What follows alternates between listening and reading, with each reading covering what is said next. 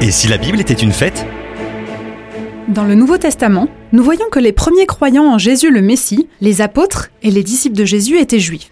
Nous voyons aussi que rapidement, des goïms, c'est-à-dire des non-juifs, des gens des nations, sont sauvés. Nous le voyons par exemple avec l'histoire de l'eunuque éthiopien ou avec celle de Corneille, qui étaient tous deux des hommes non-juifs qui craignaient Dieu et qui aimaient Israël.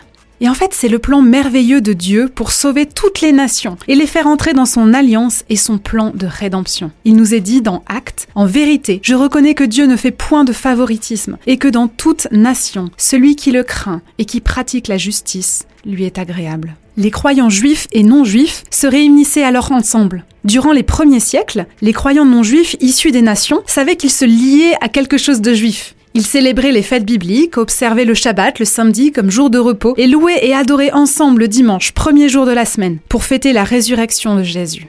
Que s'est-il passé après? Alors en 70 après Jésus-Christ, les armées romaines envahissent et détruisent Jérusalem et le temple. Dès lors, sans temple ni sacrifice, élément essentiel qui rythmait le culte juif, que faire? Le Sanhédrin, tribunal suprême et organisme gouvernemental des Juifs, se rencontre alors à Yavne, qui est une ville située aujourd'hui entre Tel Aviv et Ashdod en Israël. Ils organisent un concile. C'est la naissance du judaïsme rabbinique, où le temple est remplacé par les synagogues. Les sacrifices sont remplacés par les prières, le jeûne, l'aumône et l'affliction des en attendant que le temple soit reconstruit un jour. C'est l'une des raisons des habits blancs et noirs des juifs orthodoxes, qui portent sur eux l'affliction liée à la destruction du temple. À cette époque, le mouvement du judaïsme rabbinique cohabite avec le mouvement messianique, c'est-à-dire les juifs qui ont reconnu en Jésus leur Messie. Et cela va se faire jusqu'en 135, date à laquelle les rabbins se soulèvent pour lutter contre les Romains et l'empereur Adrien qui voulait bâtir un temple à Jupiter sur le lieu du temple de Jérusalem. Les rabbins décident alors qu'un certain Bar Korba est le Messie.